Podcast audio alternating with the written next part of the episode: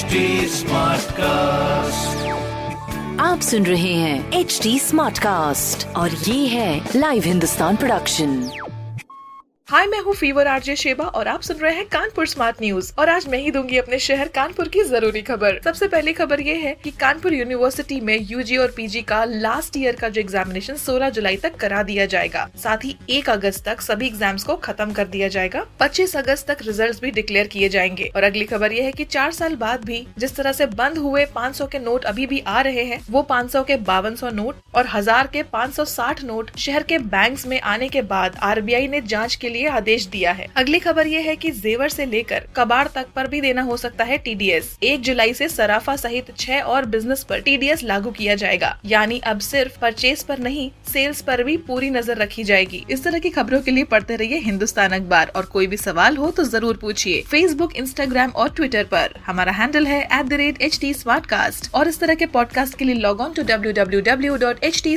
smartcast dot com आप सुन रहे हैं एच डी स्मार्ट कास्ट और ये था live Hindustan production smart Smartcast.